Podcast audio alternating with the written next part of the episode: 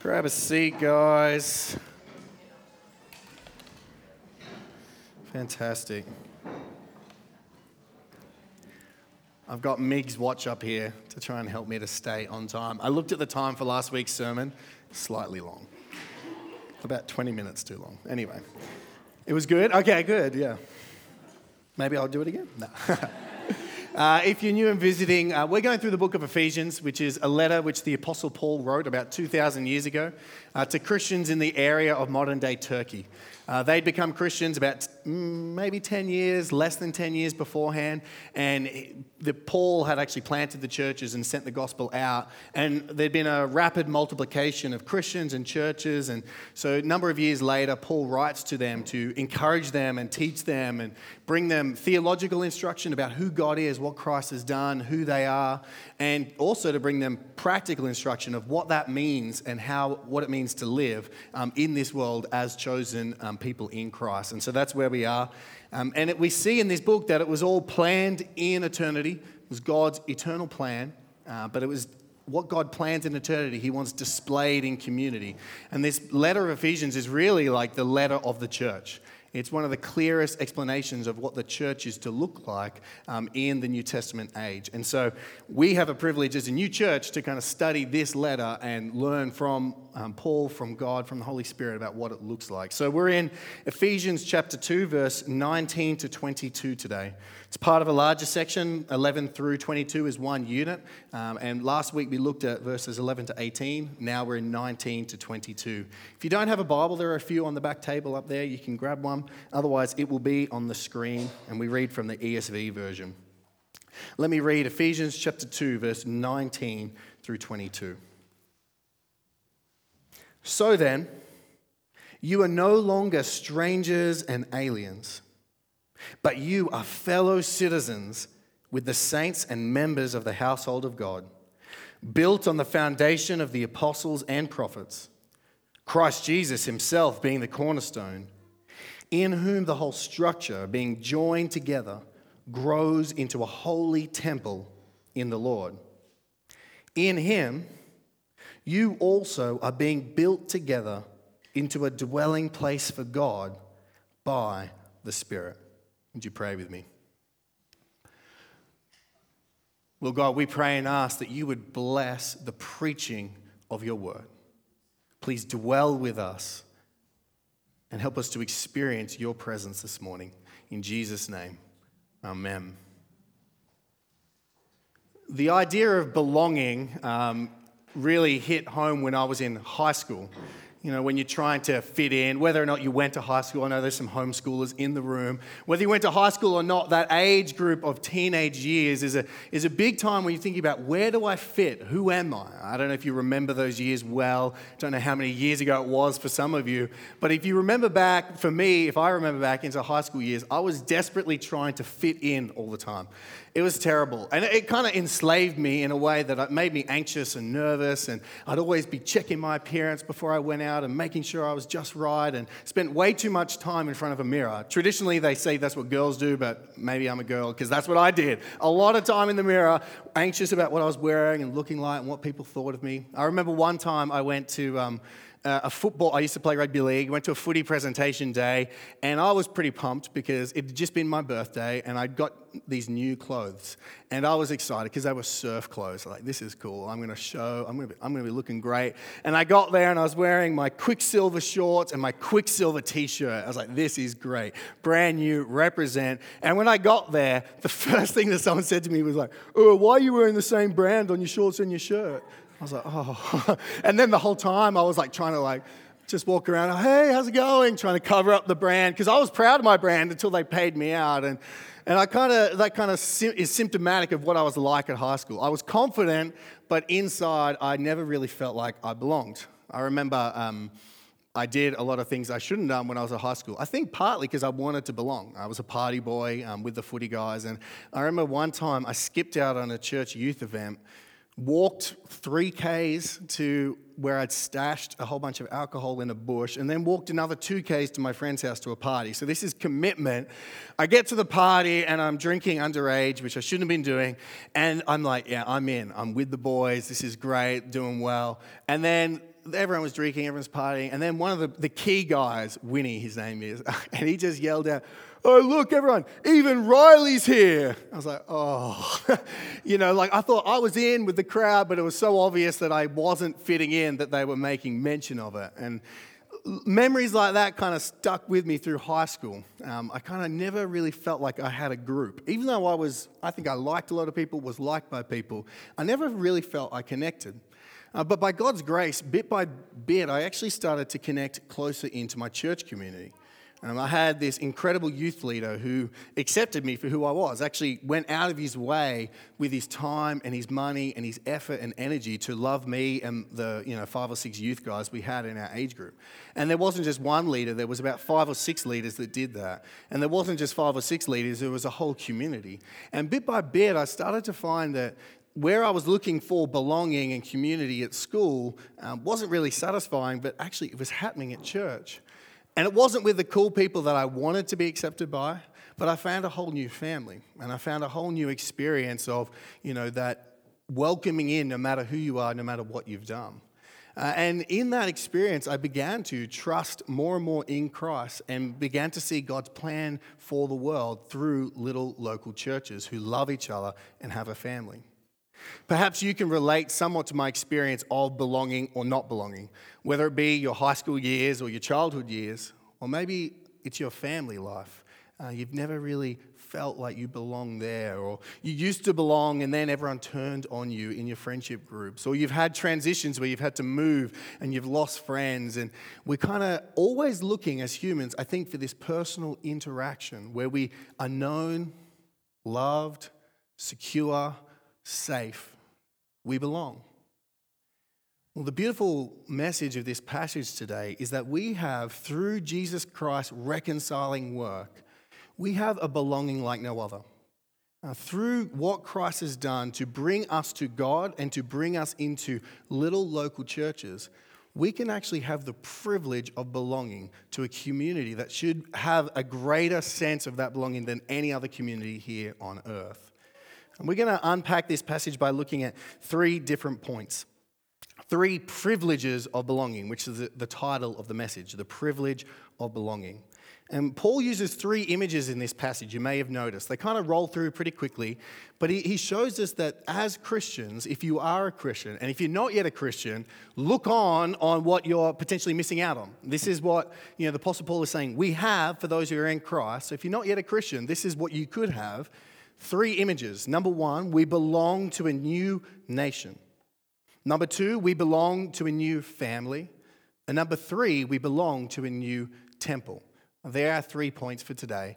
And the main thing I want us to see is that because of Christ's reconciling work, because of what he's done, we have this privilege of belonging.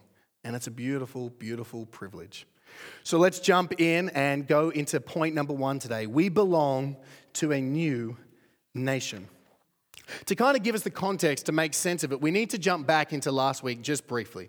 So, last week we saw that um, the Apostle Paul had told the Christians that they were once dead in sin, now they're alive in Christ, and it's all by grace. You never save yourself by what you, you can't do enough prayers, you can't do enough attendance, you can't do enough holy things to be saved. You, you're only in by grace through faith. That's Ephesians chapter 2, verse 8, and it's all a gift from God. And then in verse 11 and 12, Paul outlines to the, the church in uh, Ephesus, which was split into two different types of people.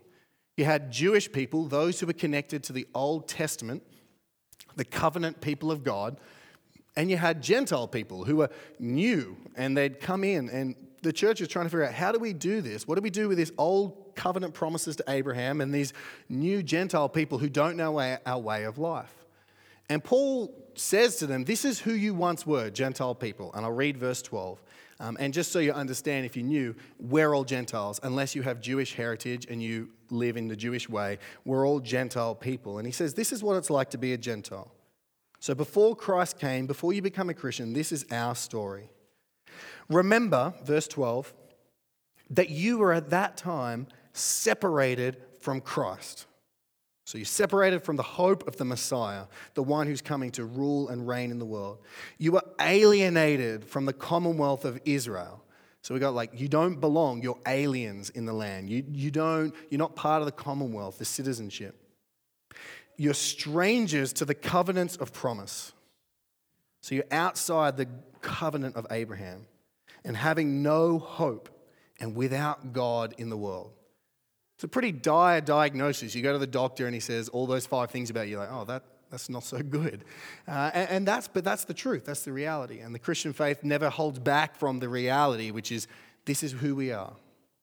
Outside of Christ, every single one of us is without hope and without God. Even if you worship another religion, you are without God because God only manifests himself through Jesus Christ in the Christian religion and no other. So, if that's who we once were, Paul then wants to encourage them, doesn't want to leave them there. He wants to tell them, but this is what has happened. This is what is so great about Christ and the gospel. Verse 13. But now, in Christ Jesus, you who were once far off have been brought near. How? By the blood of Christ.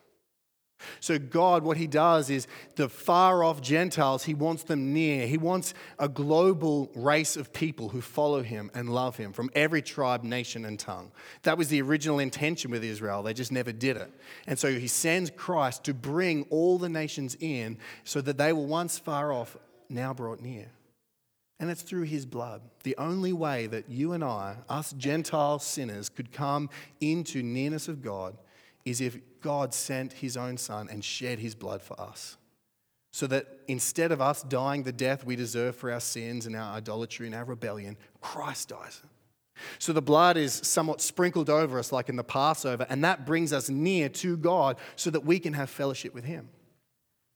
But then Paul goes on to say that not only are we near to God as Gentiles, and, um, but we actually have a whole new reality that not only are we near, but we're actually a whole new race. There's no longer Jew nor Gentile, there's only now Christian.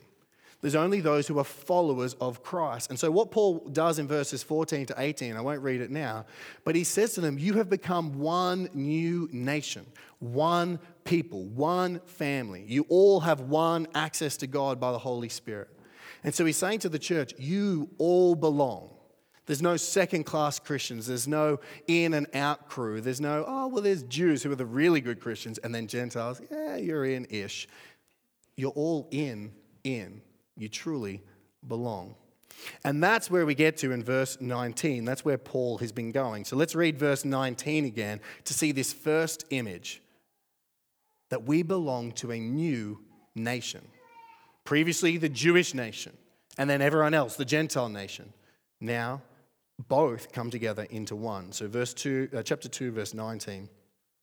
So then, so because of everything there, you, and that's plural, you all, y'all, are no longer strangers and aliens, but you are fellow citizens with the saints and members of the household of God.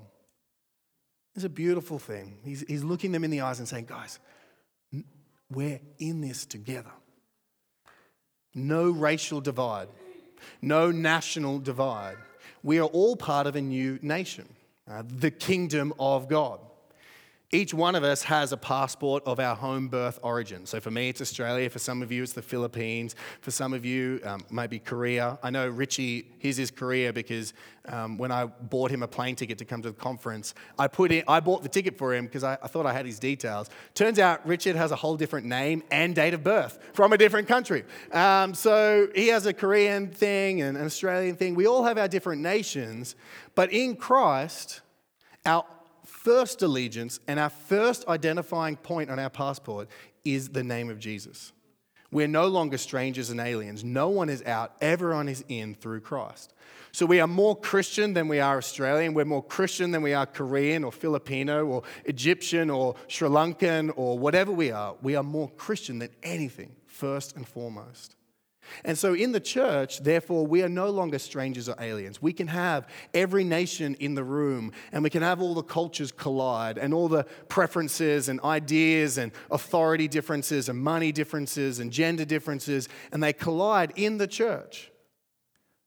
And Paul is saying, we're not to have these divides, but we're to work them together because who are we? We are a new citizenship. Christ has carved out a new nation. And that means that ultimately we're actually in our little local church. And Paul here is talking about little local churches, not the church universal. This is Sovereign Grace Church Parramatta, Sovereign Grace House Church, or oh, not Sovereign Grace, but House Church of Ephesus. I like to think they're all Sovereign Grace churches. House Church of Ephesus 1, House Church of Ephesus 2. Each one of them is their own little community. And the reality is that in each one, we are closer to Christians than anyone else in the world because of what Christ has done. We are closer to fellow brothers and sisters than anyone of our own nation, race, or blood. The ties that bind us together in the church are stronger than our national identity because the bloodline that is most important to us is the bloodline of Jesus Christ, which we all share in. The citizenship we have in Christ, in this new kingdom, this whole new way of living, trumps our old ways of living. There's things in each one of our cultures that we have to put to death because they are actually not of Christ. And we have to put on the things of Jesus' culture because he's established a new way, a new kingdom, a new citizenship. Now, not everything in your culture needs to be put to death, and not, one, not any one culture has got the Christian way right the East and the West have things of God that are good and bad. And that's why we come back to the Bible to teach us how to live as the people of God, not our culture to teach us how to live as the people of God. This informs um, how we view even Christians who share our own race. It can be fun when you meet Christians who share your blood, especially if you're an immigrant in a country. I remember when I was in America, and you know, we're very similar to Americans, but I was at a conference and I heard an Aussie voice. I was like, an Aussie! And I went over and I said, hey, I'm from Australia too. And it turns out he's a pastor in North Rocks, um, Dave Kewen, a legend, awesome guy. And he was at a conference and we chatted, then we had him over for lunch, and then we went out to a church together, and then I think we had dinner together. And I was like, this is great, that instant connection. But ultimately, we can have that instant connection with anyone, no matter their race or background, because of what we share in Christ. And one of the things we need to be careful of is that we don't exclusively deal with people who are most like us and who we share our same cultural things with. It's easy to get caught up in, you know, the Australian way or the Filipino way or the whatever way, but actually trumping all those things is the way of Jesus. And so our doors and our, you know, cultural kind of expressions always ought to be open to invite other people to join in, never exclusive. Otherwise, we're just like the, the first century Christians who were building up these dividing walls of hostility Jew over here, Gentile over here. And we never want that in our church. We never want whites over here and other people over here, or Asians over here and non Asians over there. It's not like that. We want to have this fluid, one citizenship because we share in the blood of Christ. We all have the same national passport, stamped by the blood of Jesus. We have the privilege of belonging to a new nation, the nation of Jesus Christ. And even above all of our culture and creed and race, it actually teaches, this teaches this point here in verse 19, teaches us ultimately our, this world is not even our primary allegiance. We actually have a new home, a new rest, a new culture that we're going to, the culture of the kingdom of heaven, which will come when Jesus returns to restore and renew this earth. And so, one of the temptations we can have as Christians is to read this. Okay, awesome. We have the privilege, we're a new nation, let's start a ghetto, a Christian ghetto where we all live together and we live out our Christian life and we just do everything with Christians and we never get out into the world. Or we can go the opposite way and be like, let's do everything in the world to win the world and become like the world, and, and then you get trapped and you never do anything with Christians. What Jesus says is he actually combines the two. Check out John 17. Jesus' prayer before he dies, he says this I've given them your word, and the world has hated them because they're not of the world. Okay, so we're not of the world. Okay, that makes sense. Just as I'm not of the world, Verse 15, but I do not ask that you take them out of the world, but that you keep them from the evil one. They are not of the world, just as I'm not of the world. Sanctify them in your truth. Your word is truth. So we live in this dual reality. We live and exist in a new kingdom, the kingdom of heaven, as Christians. We're, but we're in the world, but not of the world. We have to walk that dance and that tension, which is why Jesus says in verse 18 to the Father, As you sent me into the world, so I have sent them into the world. So, because of Christ's reconciling work, we share in one new nation. We have the privilege of being a new people group, Christians. And God's calling for us in that is to be unified in all aspects of our life. But not to then become a ghetto, but actually become this light, this city on a hill that draws people in and says, hey, you can join our new nation. We can stamp you with a new passport and you're in. And you're not second rate, you're in, in. The moment you put your faith in Jesus Christ, you are in the kingdom of God completely. There's no grading system. There's no like half good, fully good, three quarter good Christian. It's just you're in by the blood of Jesus. So that's point number one. We have the privilege of belonging to a new nation. Point number two, and it's the second half of this verse we belong to a new family. Let's read verse 19 again.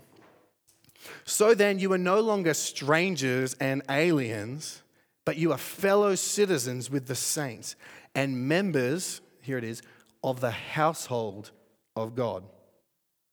Members of the household of God. Paul is bringing in here now the family image. Uh, and in ancient times, the, the family image was um, you know, multi generations living in the one home, working together for the good of one another. It wasn't quite like our nuclear family completely, but you had this household where, you know, you had your farm out the back and your trade, and everything was working together. When your parents got too sick, you looked after them. Uh, when people were in need, you provided the money for them. There wasn't this like kind of siloed individual community, they were collectivist in their outlook. And Paul is saying now we have this new reality the church, the people of God, is a household, it's a family, and we get to belong. We get to belong and we get to be in in a way that you may have experienced in your own family. Perhaps you don't have a close family or you have a broken family. And if that is your story, God's inviting you to join a new family, a family where you can belong no matter what. In the household of God, it's a place where you're accepted, protected, cared for, supported, and safe. And it ought to be like that no matter what. And that's what our church should look like. Sovereign Grace Church Parramatta already does feel like a little family. And if you're new and visiting, join our family um, and experience the blessing of being in it. And God is calling us to care for one another when we're down and to celebrate with one another when we're up. Um, all the scriptures in the New Testament about the one another's come together in the local church. And if you're not yet part of a local church, I wonder how you put those practices into practice. God's plan for the growing of his kingdom is the establishing of little local churches all over the world who are little new nations and little families who support one another and love one another. And the way you get in is unearned, it's intimate, that's how it should feel, and there should be inclusion. The New Testament unpacks what this church family looks like with all these scriptures, as I mentioned before. In John 13, Jesus says, Love one another. Well, how do you love one another unless you know other Christians that you're in community with and you can serve them? Love does. It doesn't just feel, love has actions, it has legs. The scriptures say to be devoted to one another. If you are not in family and in a church that you're committed to, how can you be devoted to one another? Honor one another, rejoice with one another, weep with one another, care for one another, serve one another carry one another's burdens. All these scriptures, I can give you them later, explain what the dynamic household of faith is to look like. And it's not up to the pastor to do it, it's all of us as members. Paul calls the church a body, each with distinct and individual members serving one another with different gifts and different abilities. And each one of us gets to play a part. We weep with those who weep, and we rejoice with those who rejoice. We confess our sin to one another, and we rebuke one another. And it's all for God's glory to bring us to be, become more and more like Christ in stature and wisdom. So, do you truly see the people sitting around you as family? I believe that is one of the gifts of this church plant so far, is that. But it's a good question to ask yourself, even now again. Do I see fellow Christians as family? In fact, in some ways, deeper than my blood family. Because we are bonded by the eternal and Holy Spirit of God. Nothing could actually make us closer. And it's odd, I think, because we live in a world which somewhat still accepts Christianity, and there's a lot of Christians about. But I was um, meeting with a brother from a country which I can't say again, another Sovereign Grace pastor, and when they become Christians in their country, they get kicked out of their family. Or if they're allowed to live in their home, when they come back from church, they get beaten. And so, what they do on Sunday when they worship is they leave early in the morning, walk hours to church, and then spend all day at church because that is their true family, where they really belong, where they practice all these one another's, because they know they share the blood of Christ together and the Spirit of God together, and they don't want to leave because that's their true family here on earth. And then they come home and get beaten, and then they do it again, week in, week out. Because through Christ, through his reconciling work, we have the privilege of belonging to a new family. So, point one, we're a new nation. Point two, we're a new family. Point three, finally, Paul shares that we belong to a new temple. Now, this one is mind blowing if you know much of other religions where the presence of God always dwells in a temple, or the Old Testament where the temple is kind of a big deal. It's like where God dwells, the Holy One of Israel dwells in the most holy place in the temple. But Paul radically changes what that looks like. It's not Paul, Jesus did it, but he explains it in verse 20.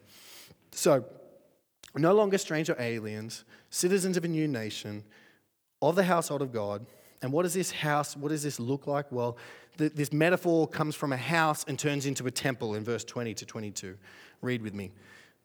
Built on the foundation of the apostles and prophets, Christ Jesus himself being the cornerstone in whom the whole structure, being joined together, grows into a holy temple in the Lord. In him, you also are being built together into a dwelling place for God by the Spirit. It's sort of really hard to capture the magnitude of what Paul is saying here, but let's unpack it in just three quick little steps. So, verse 20, we see the foundation of the temple. So we belong to a new temple. God is actually building a temple here in this church, and the foundation of the temple is Christ Himself. We see that in 1 Corinthians 3, but it's also the teaching of the apostles and the prophets.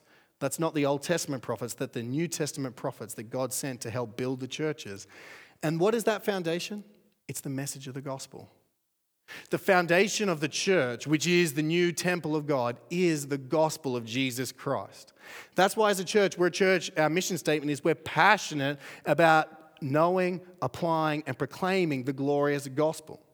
It should feel like when you go to a church, at every door you open, you walk into the room, you're like, oh, there's the gospel again. Because at the bottom, at the foundation of the whole dwelling place of the church, is the message of Jesus Christ and Him crucified.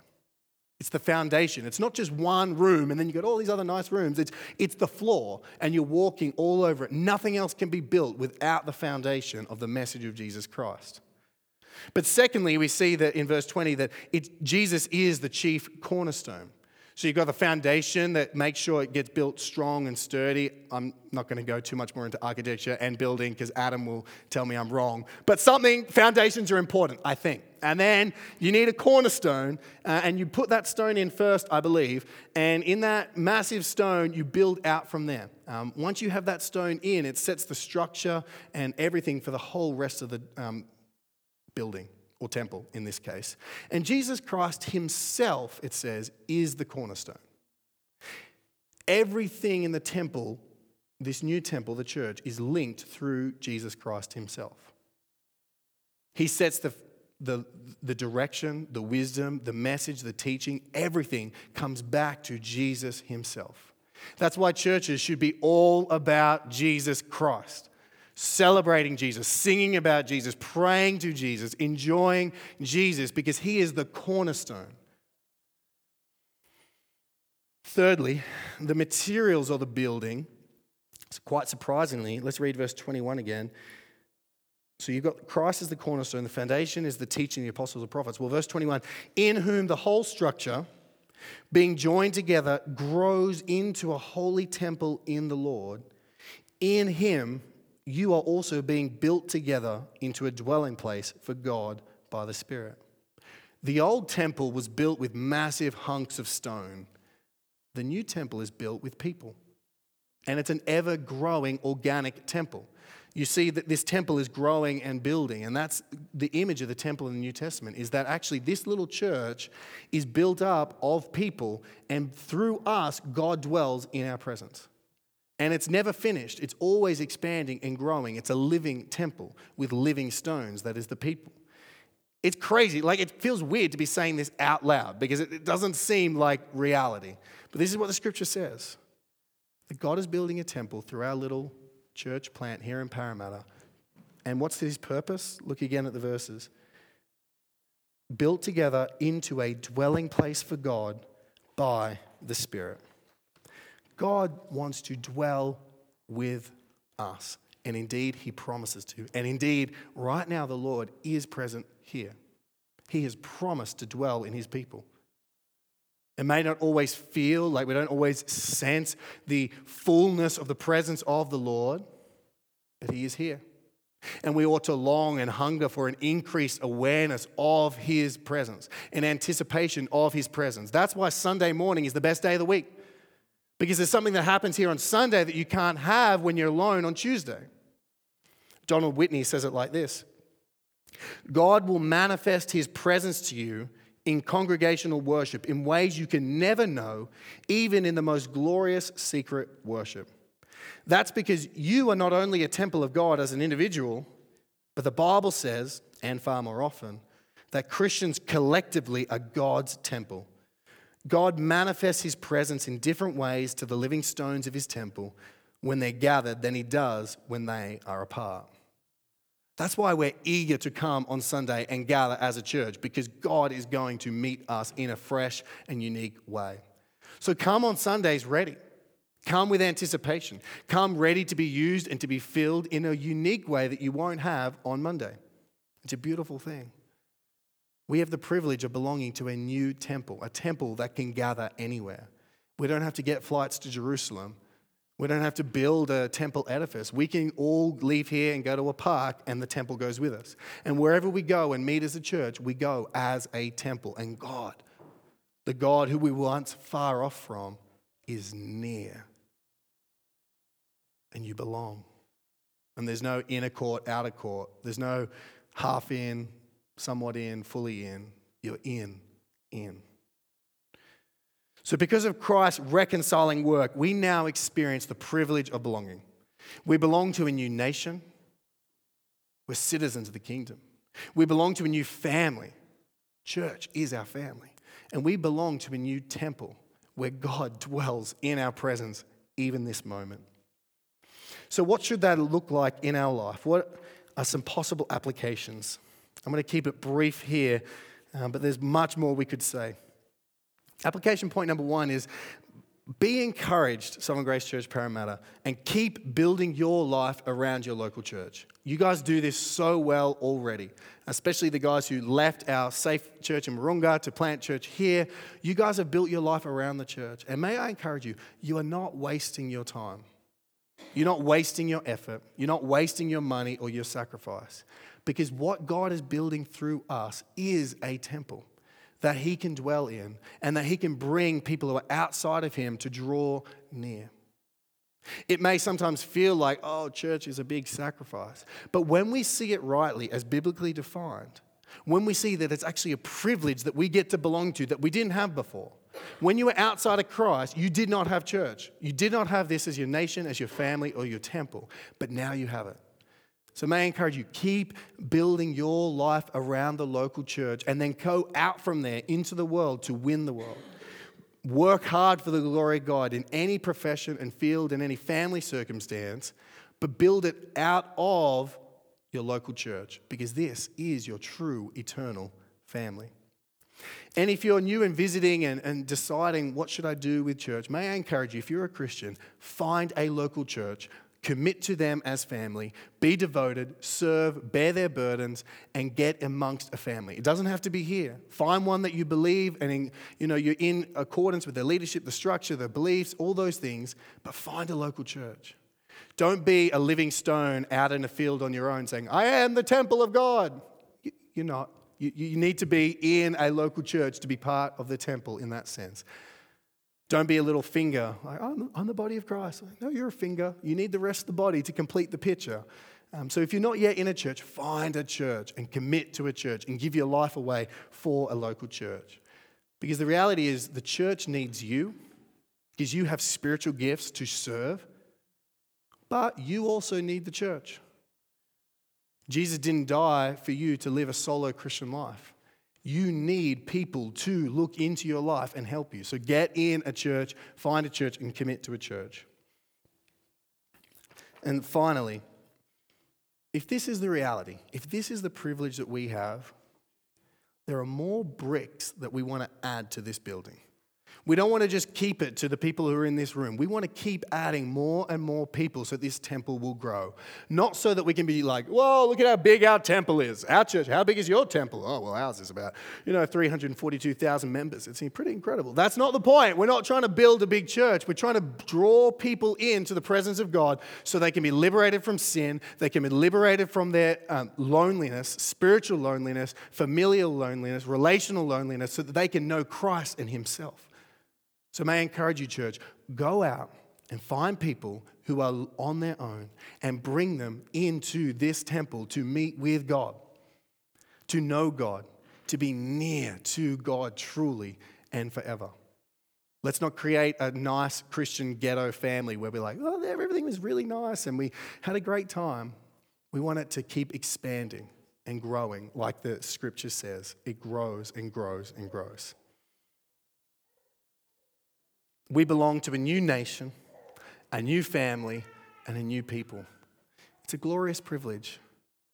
Let the doctrine of church from this passage inform your heart to view the church rightly again if you've lost sight of it, or may it encourage you if you are getting tired in it. What we're doing here is a supernatural and incredible thing that doesn't look like it at first glance, but the scripture tells us that's what's actually going on in this moment. Welcome to the nation. Welcome to the family. Welcome to the temple. In Jesus Christ's name. Would you pray with me? Lord God, I pray and ask that you would help us to enjoy being in this reality. Help us to elevate our minds to understand this is true. This is really what is going on. That through local churches, we are in and belong in a way that we never could before. Lord, would you help us to build our lives around our church family and out from there to bring people in? We need your help, Lord. Um, would you, excuse me, would you minister to those who aren't experiencing that belonging? Even members of the church who aren't experiencing that. Lord, may we know that individually, yes, we're adopted children, but corporately, we are the children, plural, of you. And Lord, I thank you that through your Son, You've made us sons and daughters. You've made us family. Help us to enjoy that privilege now as we sing. In Jesus' name we pray.